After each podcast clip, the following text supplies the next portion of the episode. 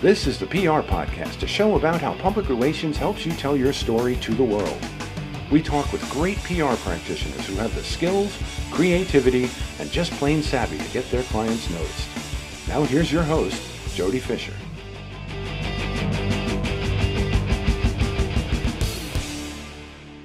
Hey everyone, and welcome to the PR Podcast. I'm Jody Fisher. Thanks for joining us. Well, hope August is treating you well. This is a month where a lot of people kind of downshift, right, and uh, take time off. Uh, everybody kind of goes away, so it's almost like the safe month for people to go away. Although I've been finding this year that there's no safe time for people to go away. The news cycle just seems to keep churning and churning and churning. Uh, but hope you're taking some time to at least downshift. Uh, maybe you're on a beach somewhere, your favorite vacation uh, spot as you're listening to this um, and, and, appreciate you tuning in.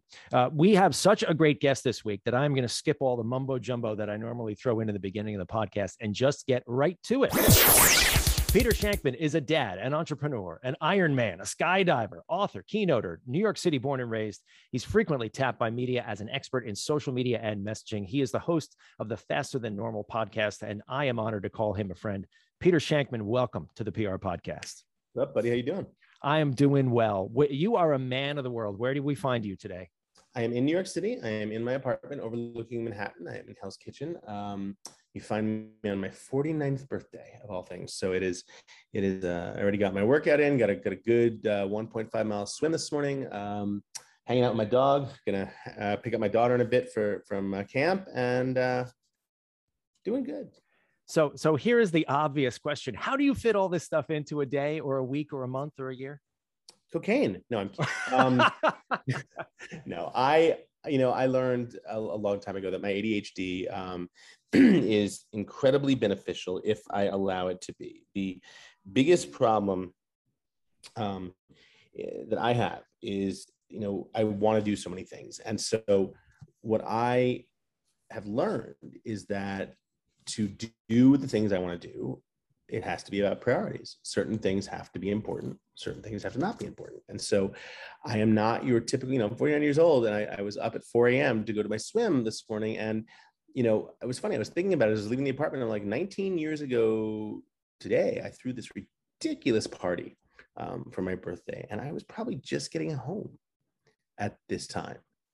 And now I'm waking up and leaving to exercise. And so things change, but the benefit is that um, if you want to do certain things, you have to decide which things are not important because we all have the same 24 hours and only 24 hours in the day. So while most people think this is crazy, um, you know, I'm a single dad who's training for this Ironman. and I don't I don't want my training. Plus, you know, I'm running a company and traveling over the world for speaking. I don't want my my any of that to impact the time I have with my daughter. And so, you know, she's eight years old. She her bedtime is what 7:45 p.m. I'm usually asleep by 8, 8:15. And you know, people think that's crazy, but I'm also up at 3:30 in the morning. Uh, tomorrow morning, I have my daughter this weekend, um, and I have to, uh, I have to, as part of my training plan, is I have a 70 mile uh, bike ride uh, tomorrow. And so what I'm going to do is I'm going to do it on my Peloton and I'm going to start at around 3 a.m. And I will get on the bike. I will put on the Just Ride feature. I will turn on probably.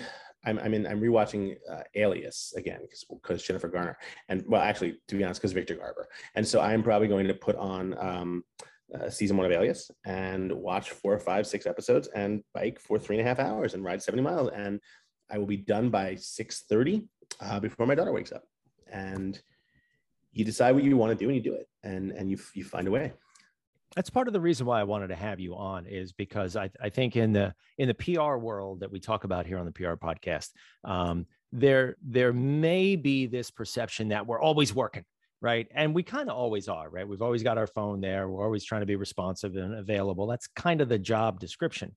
Um, but in order to do that effectively, as you are describing, you must prioritize and you must figure out what's important and what you can leave off to the side, right? You have to determine what's important to you. And that is, you know, something that not a lot of people really do. I, I, I run a mastermind group, right? About 50 people. Um, we all, uh, you know, we have our, we, use each other for accountability and things like that. And um, one of the things I've noticed is when people leave the, um, when they leave the group, they always say, oh, you know, I really like it. I just don't have the time. Like, well, it's not exactly true. You have the time, you just don't have the desire. Because I know a lot of people who have really tough schedules, you know, and run their companies and raise their kids and do whatever. And they all seem to have the time. They make the time for what's important. And that's a real key because you find that, you know, I, I remember a friend of mine used to be amazed at how early I got up every morning to work out. And she always said, God, I wish I could do that. That's just amazing. I wish I could get up that early and work out. And finally, one day I just called her and I'm like, you know, I noticed that you liked a bunch of my photos on Instagram at 2.30 in the morning last or 1.30 in the morning. Maybe if you were sleeping, you could wake up this early. It's not that you don't have the ability. I'm not doing anything magical. I just decided that this is more important. And you know, we do work our asses off in PR and marketing and advertising, whatever it is I do. I'm working my ass off. But one thing I learned probably about 10 years ago, I'm not good at it if I'm not taking care of myself first. And that was a really hard lesson to learn, Jody, because I remember I was quoted in a daily news piece once about caffeine. They came to my office and they, they took a picture of me sitting behind my desk, you know, with like covered in Diet Coke cans and, and, and Diet Pepsi bottles and coffee cups you know, Peter sleeps about three hours a night, drinks a lot of caffeine. I was killing myself, man. I wasn't, I wasn't being useful. I wasn't being healthy. I wasn't, and you know, you realize that it it is just so much more that matters. And so I am, I get six, seven, eight hours a night. And for me, that's what really matters because I know that that's what's going to make me be at my best as my best for work, my best as a parent, my best as everything, right? And so you got to take care of yourself first. And and you're never going to you're never going to be at the point where anything any relationship you have is longer than the relationship with yourself i don't care how much you love your job, how much you love what you do. You're never going to find anything that's more important than the relationship you have with yourself. And so if you're not handling that one first, that's sort of the foundation. If you're not handling that one first, everything else is just going to be kind of yucky. Yeah, that's a great point. I, I, I find that, um, and you and I have similar schedules. I'm an early riser as well. Um, I've eliminated a couple destructive things from my life as well. Never felt better. Um, and, and I think we we we give ourselves an awful lot of rope to hang ourselves with.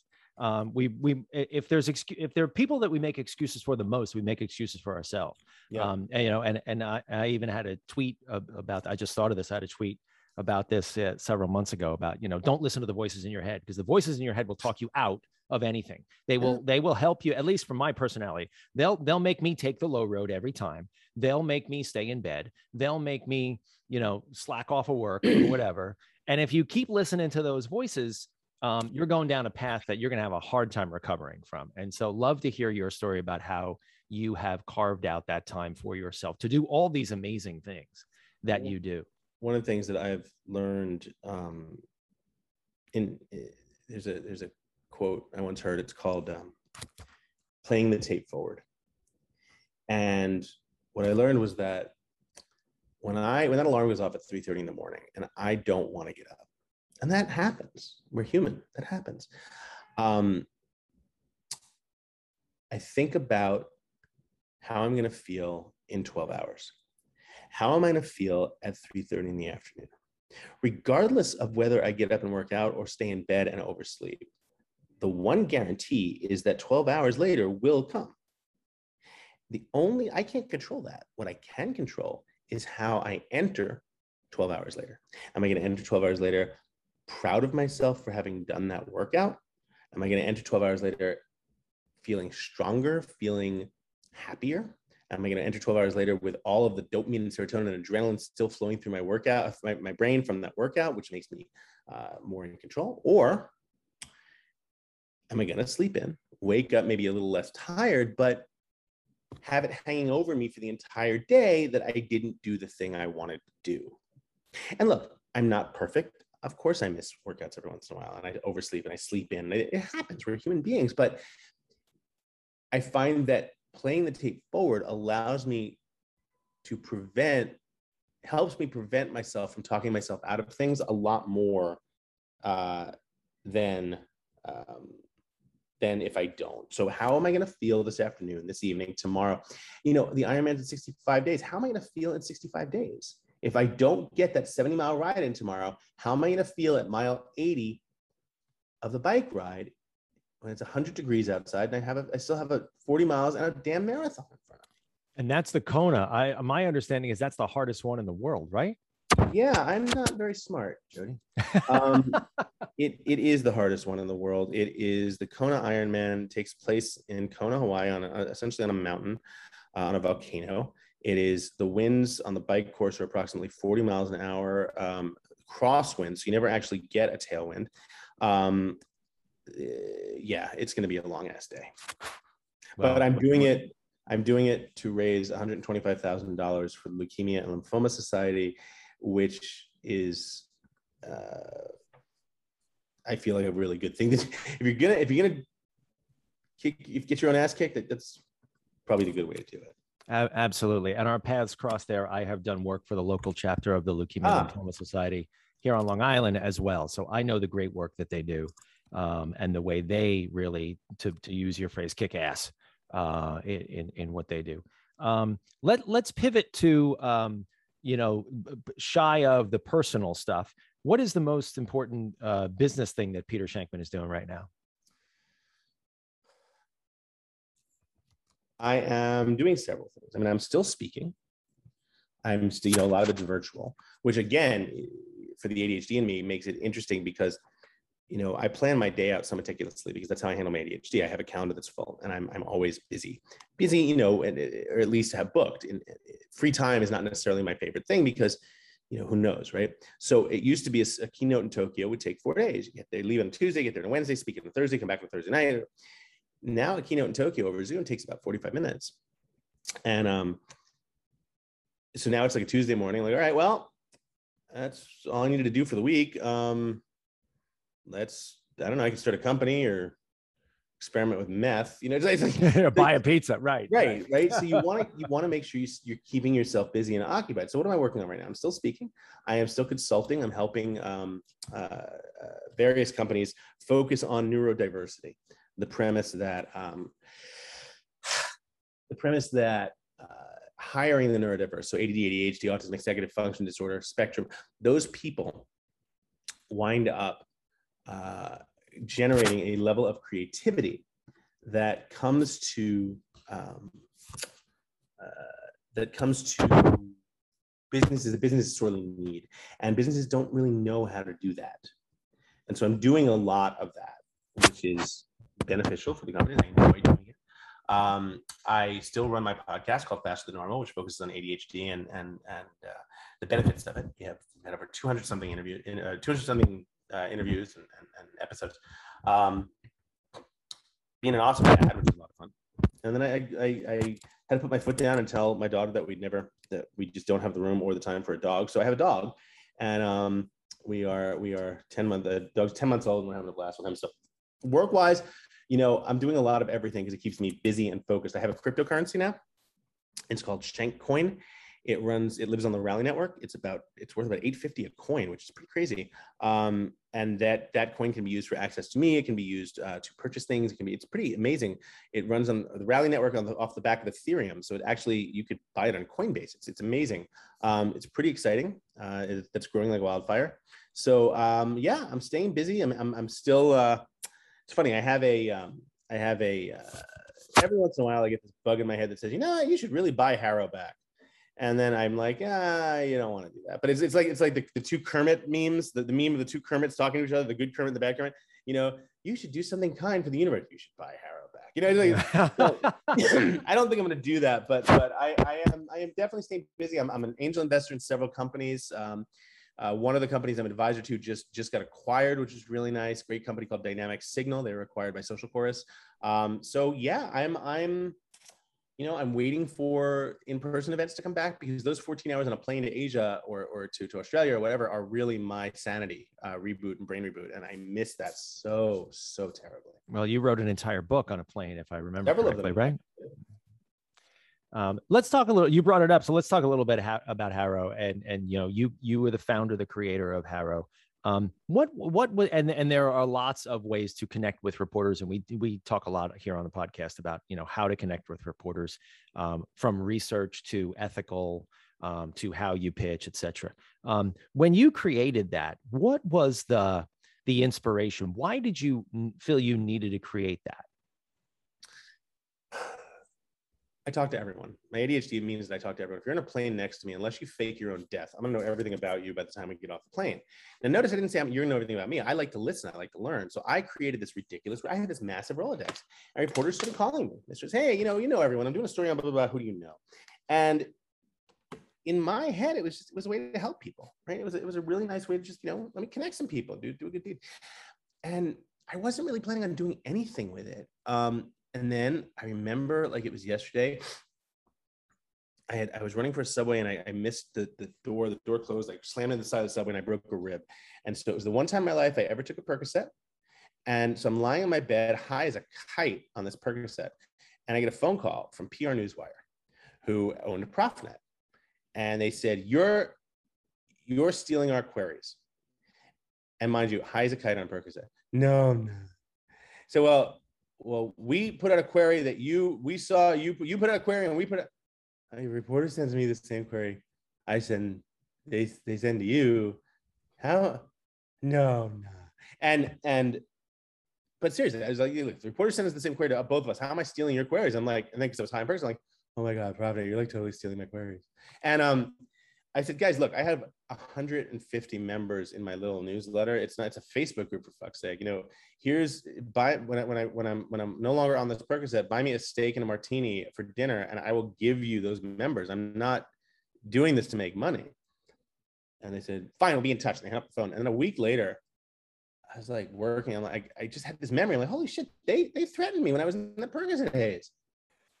they never called back. How rude oh, I'm totally blowing this up. And that was literally, they could have had HARO for the cost of a steak and a martini. And, and, and they didn't. And, and, and when I realized, when I remembered, I'm like, man, they think this soon. Oh, screw this. Like 24 hours later, I had a website and um, had a mailing list. And, and yeah, the, the rest is history. It, the difference was I didn't charge for it and I allowed you to forward the queries to other people. And it blew up. God, it blew up. Um, and it was fun. It was so much fun. I remember 2008. So it's 13 years. Jesus, 13 years ago today. I remember like HARO was probably about 20,000 people big, and all the agencies were on it. And I announced the morning HARO that was my birthday, and by like 2 p.m. there were like six cakes that were sent to my apartment from different agencies. It was so funny. But no, man, I just I always wanted to help. And, for, and a great like, gift for a guy with ADHD, right? Just seriously, here's some more sugar. But no, I just I like helping people, you know. And so for me, it was really like what can I, how can I help people? What can I build that helps people? What can I do? And, you know, and that's everything I've always wanted to do. Yeah. It, and, and it's, it, it was, it was an incredible resource. It continues to be a very, very helpful resource to a lot of PR people.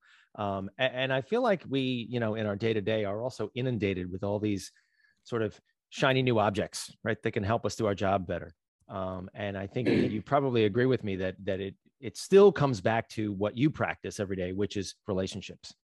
You know, getting in with reporters, giving them something of value uh, when you interact with them, and having them think of you as a reliable and valuable resource that they can come back to when they need something, and and giving them something, whether it's your client or whether it's just something else, just being helpful to them. That's what creates that relationship.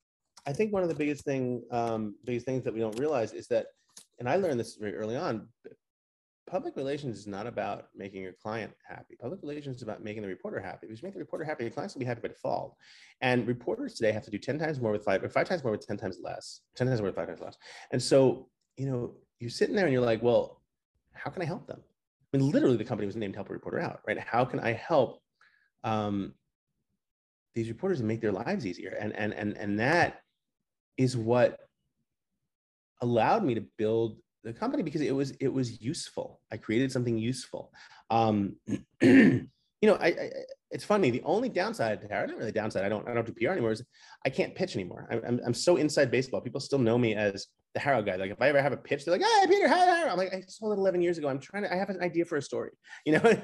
but no, it's I just wanted to help people. That's that's really all I've ever wanted to do. And we see you on CNN all the time. Yeah. Um, they typically tap you as, I guess, a my impression. Um, not only a social media expert, but sort of a marketing and communications expert, and what you're talking about in terms of helping people and exchanging information, right? Helping people. I talk. So I talk about uh, PR. PR. CNN calls me and MSNBC calls me. They call me to talk about marketing, advertising, PR. They call me to talk about branding, bad branding, good branding. You know, when when when a company does something stupid and they get an uproar, I get called for that. It's it's funny. A lot of it has, uh, you know, it seems like they're doing it every single day now. So it's like it's almost, it's almost the norm which is really funny. It's like not as much of a, not as much calls as you might imagine because they're doing stupid companies doing stupid crap all the time. The bar keeps getting lower, as, as scary as that seems. But no, it's fun. They call me a lot, and um, they actually love the fact that I am uh, that I live in New York and I have a high high tech camera setup, so I can actually look. I look. I don't look like I'm staring into a, a Mac. You know, uh, they the my joke is that I, no matter how good I feel about myself, I might I might drop a ton of weight. I'm, I'm getting stronger because of the races, the training yet I still uh, I open up that front facing camera and it's like, hey there, you Shrek looking bag of bitch. It does not change. Never. Yeah, those, those really webcams doesn't matter. Doesn't matter, man. Those webcams do nobody anything. Yeah. um, speaking of speaking of uh, uh, dumb decisions by by companies, um, and the last 18 months, you know, and everything we've all gone through, and, and certainly not to make light of, of this, this very serious life or death consequences of that. Um, have you seen any companies either make great decisions or lousy decisions in the last 18 months and and maybe even um, you know speculate on what companies might need to do going forward in the context of covid pandemic and what we're dealing with right now with delta companies need to understand that that it's still very much a crazy weird time for all of us and we are in a in a ridiculous situation to the point where the problem is that no one knows there is no answer I can't tell you what's going to happen. I can't tell you where everything's going to go. Um, no one can. And so to to to make judgment calls like ah, we're going back to the office in August. Well, when when that judgment call was made, Delta variant didn't exist, right? You know, um, what's the what's the joke? Man man plans while God laughs. Um, or God laughs on my plans, whatever. And so so so I think the best thing that companies can do right now is to the, the people running the companies put themselves in the shoes of the employee who doesn't really have the ability to call the shots for that company. Um, you know, it's one thing to say we'll go back to the office when your office is on the top floor in a sanitized room. It's another thing to say we'll go back to the office when you're in a cubicle farm of 400 people and you don't know who's gotten vax because we can't trust anyone anymore. So I think that one of the things that has happened, um, COVID has has fast forwarded the concept that yeah, it is very easy to work from home and we can remote and we can do these things um, and by the way, all that productivity loss you thought you were going to have, you're not having. More importantly, the neurodiverse are loving working from home because now they can work the way they want and be that much more productive. In some cases, 15, 20, 25% more productive. So the biggest thing that companies need to understand is that they can't just make draconian decisions and assume everything will fall into place. Nothing falls into place. Right. So it has to go from, um, it has to start from a place of caring and a place of uh, we are willing to let um, uh, people learn what the best situation is and we will adapt from there. Um, speaking of um, uh, throttling back, I should say, to to public relations and, and reporters and media, um, have what is your assessment of how the media has covered the pandemic? And I'm specific. I'm specifically thinking of um, uh, the, the, factual and less than uh, factual information that's being uh, that's being put out there. Um, it's it's my it's my impression that, um, and I just had this frustration even this morning as as we're taping this. Um, this this seemingly equal platform that uh, anti-vaxxers and misinformation folks are given relative to factual information that is sort of put on the same plane sometimes, and I think um, very dangerously so by the media um, in the name of both sides. And and really, sometimes when it, I, my opinion, when it comes down to it, there really is no both sides in here. We all agree that the all the medical professionals agree that the, the vaccine is safe and everybody should be taking it. Um, do you see any uh, good or bad decisions being made by media in the context of reporting on COVID? The problem with what the media is doing is that they are trying to put stuff out as quickly as they get it because everyone else is doing that. And the downside is that we don't necessarily see what is happening, where uh, the actual facts are coming from, and and it doesn't take much in our society today to convince people otherwise. You know, we we just several i'm not getting political here but several months ago we had a commander in chief who's the leader of the free world who suggested that uh, injecting bleach or putting light up your butt or uh, you know could could could could could solve the problem and you know there is such a divide right now that look from from a business standpoint not an ethical standpoint from strictly a business standpoint you know if I'm running a news a news uh, organization and I'm working strictly from a business standpoint, yeah, I'm going to take full advantage of that divide, and I'm going to to capture that audience as much as I possibly can, and and use it, use that divide as a way to generate revenue because I know what my audience is doing. Like look at Fox News, right? On the flip side, CNN does the same thing uh, on the on the other side of the coin. But you know, so that's and and you saw what happened when CNN, when Fox News called Arizona uh, before anyone else, they lost a third of their audience right? So, I mean, granted, they all went to, to OAN, which doesn't, okay. Um, but, you know, so yeah, there's that really fine line between, wow, this company, uh, you know, we can make a lot of money here and we also have a duty to the truth. The problem is 50 years ago, we didn't, we had a duty to the truth and it wasn't about revenue. Revenue still mattered, but it was, it was more about a duty to the truth. And as the people who used to, to inform us died off, um, unfortunately that was lost. And so, you know, would it be great if companies were companies were able to just tell the sure, you know, um, the problem is is that social media has only amplified that, and you're not going to be able to get that that cat back in the bag at all. What you can, the only thing you can do is make the truth louder than the lies, because you're not going to be able to get, you know, if I can create a meme in Facebook and 20 minutes later it's shared by 10,000 people and it's believed, you can't stop that. Short of short of banning the internet you can't stop that. So the key is to create better truth. I like that phrase a lot better truth. That, that's a good that is definitely a good one. I'm going to steal if you don't mind. Oh feel free. Um, what's the state of news media? I mean what's the future? Where are we going? Well I remember 25 years ago when i was 30 years ago i was working in a, at the aol newsroom and everyone thought oh it's you know, it's going to be citizen journalism. No, no, no, no, no, none of that happened. You know, it, it's look at it. Look at an app like Citizen. Uh, Citizen, I don't know if you have it where you are. Citizen is an app that you keep on your phone. And every time there's anything, it immediately sends you an alert. I don't need an alert at three in the morning that, you know, 18 blocks away, a car flipped over. This is New York City. That's called Tuesday. You know, I, I don't need that. What I need is when something affects me specifically within a two block radius. Until you get down to that point, citizen journalism, local news doesn't really matter to me. I'm still going to Google News. I'm still going to my, my regular sources for information.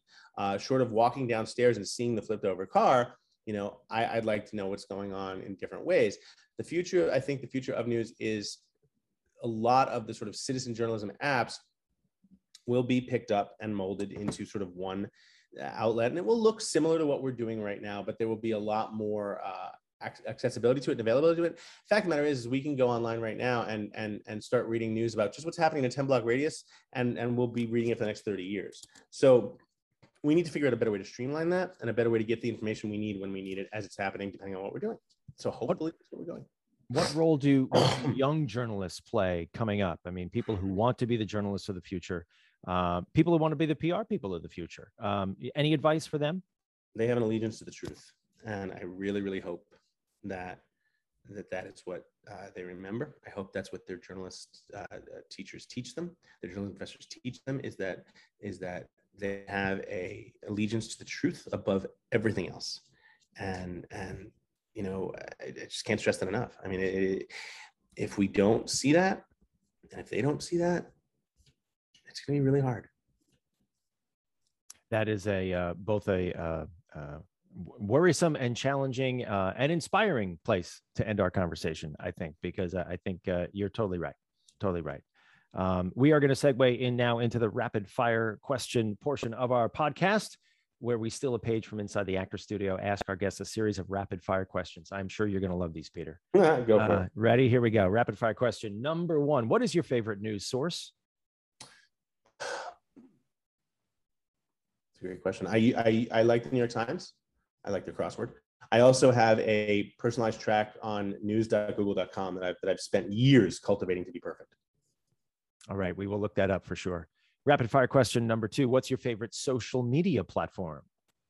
I hate every single one of them. No, I I um I I'm a fan of I, I like Instagram. It's it, the the the the if nothing else, there are some phenomenal photographers on Instagram, and I love being able to uh, look at those as a, as a photo major in, in grad school. I love being able to look at those pictures. Fantastic. Rapid fire question number three. I usually ask everybody coffee or alcohol. I will allow you to substitute coffee or whatever because I know we Um, both we both don't drink. It's funny. I'm not a huge water guy. I mean, I'm not a huge coffee guy. I'm more of a water guy. Um, I love um, I love my water. I love my club. I've gotten into club soda over the past several years, and I'm, I, I unfortunately I have a diet Pepsi habit that no matter how healthy I get, will never ever ever go away. When I stopped drinking, I was amazed at how much um, flavored seltzer out there I didn't know was out there. It's Yep. just amazing, and I just keep cases of it in the refrigerator. Oh refrigerator. yeah. Yeah, it's it's incredible. Rapid fire question number four: What is your favorite on the run food?